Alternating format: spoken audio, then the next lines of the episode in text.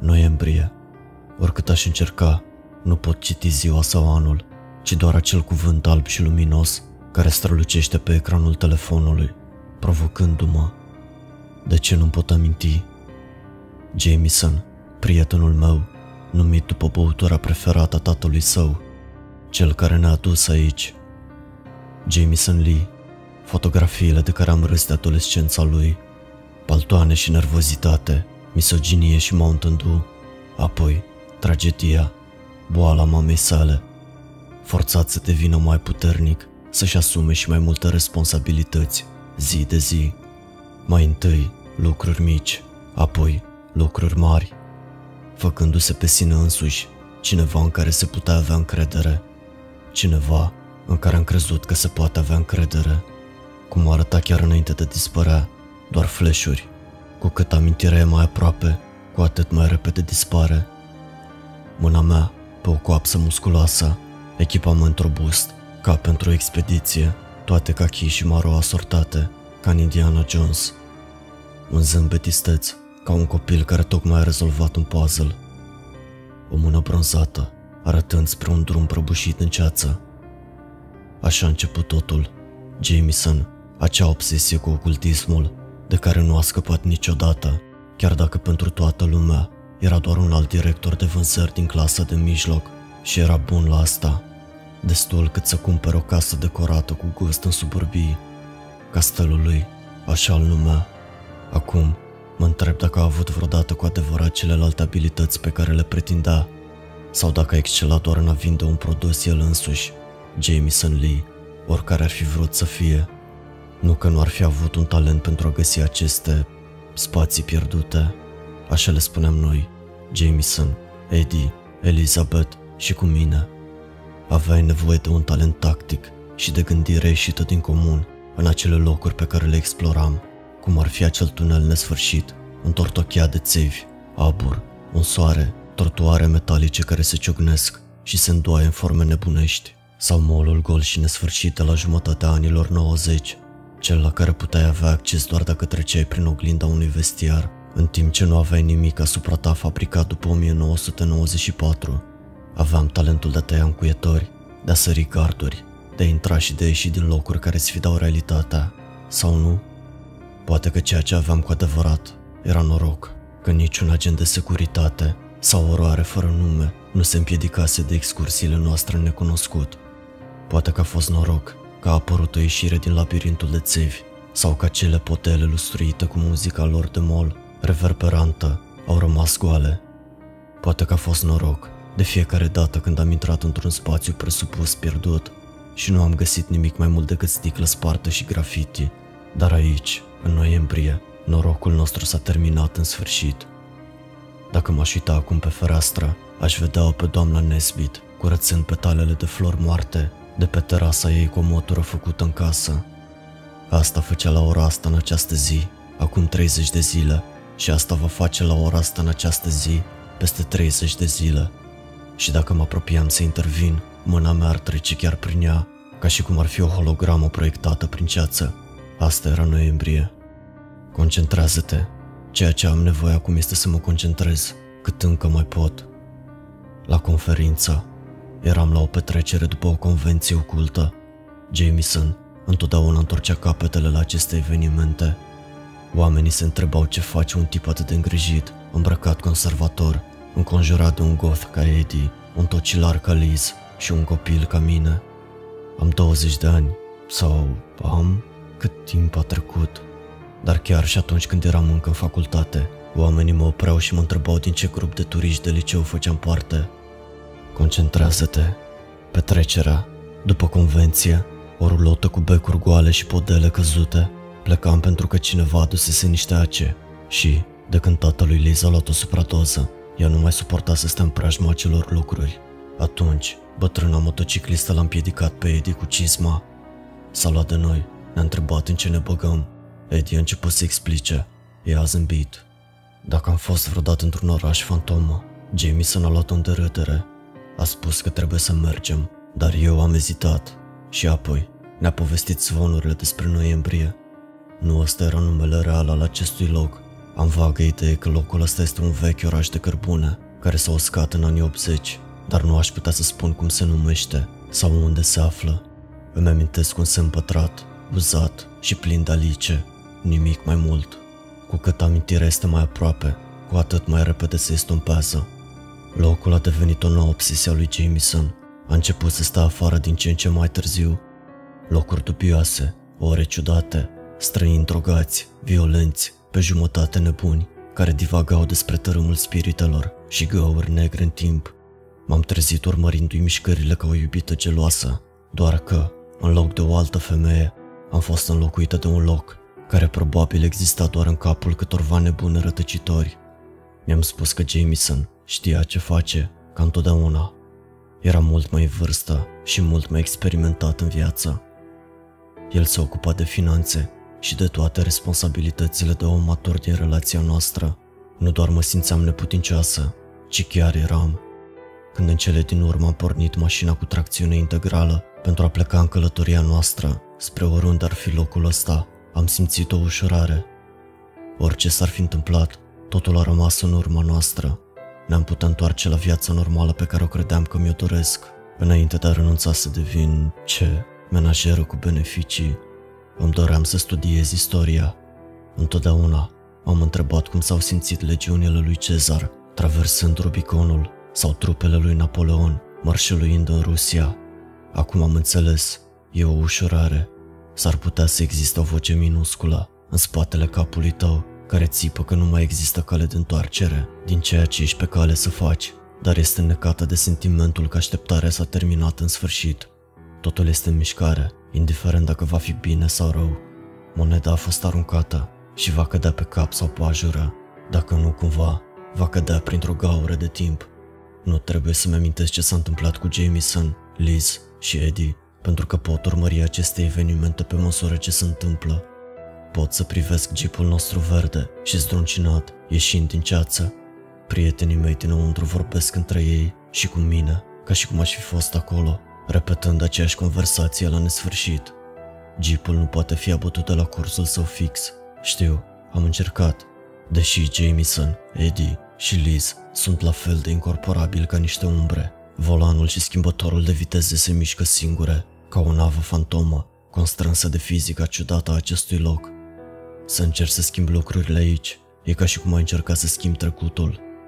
Liz arată pe fereastră clădirile abandonate, în timp ce jeepul ia curba. Ca de obicei, Eddie povestește pentru a ena oară gluma despre porcul cu picior de lemn. Jameson, cu o privire părintească, mă întreabă dacă sunt bine.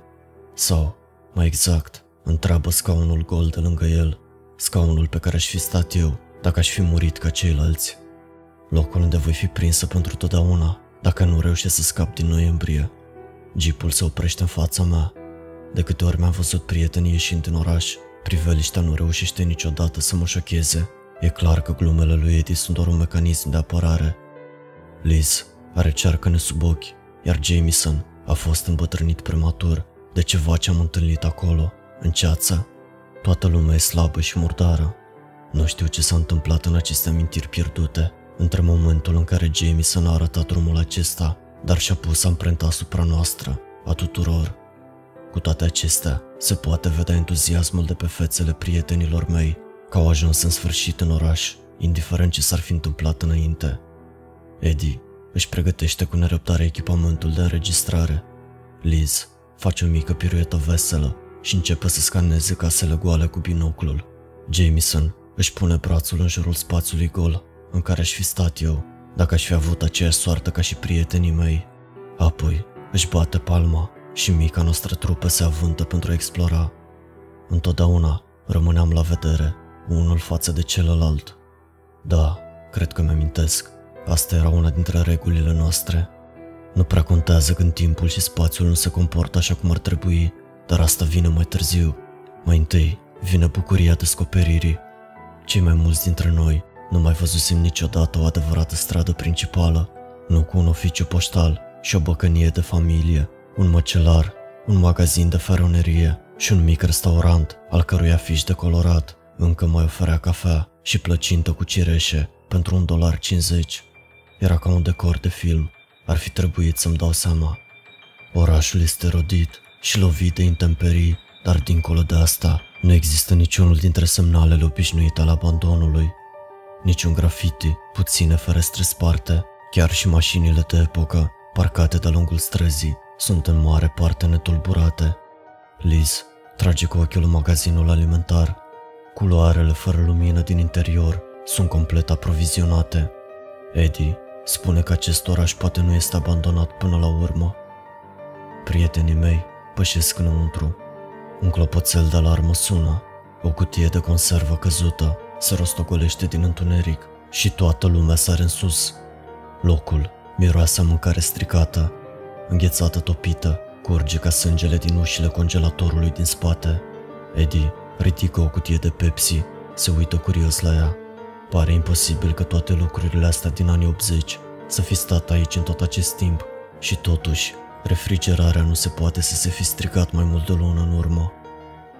Prietenii mei se plimbă prin magazin, discutând posibile explicații ale misterului. Pleacă, fără să vadă figura obscură care iese dintr-o cameră din spate pentru a aproviziona rafturile. În schimb, traversează strada principală și încep să examineze celelalte clădiri. Sunt în fața restaurantului când îl văd pe Derek Weaver traversând în grabă piața tribunalului. Fac un schimb de priviri, apoi Jameson alergă pentru a-l ajunge din urmă pe domnul Weaver, care nu ia în seamă strigătele lui Jameson de Hei, așteaptă! Asta pentru că el este doar o umbră prinsă în timp, condamnată să-și repete rutina pentru totdeauna, dar prietenii mei nu știu asta încă. Își dau seama când Jameson întinde mâna spre cea a domnului Weaver și mâna îi trece prin el.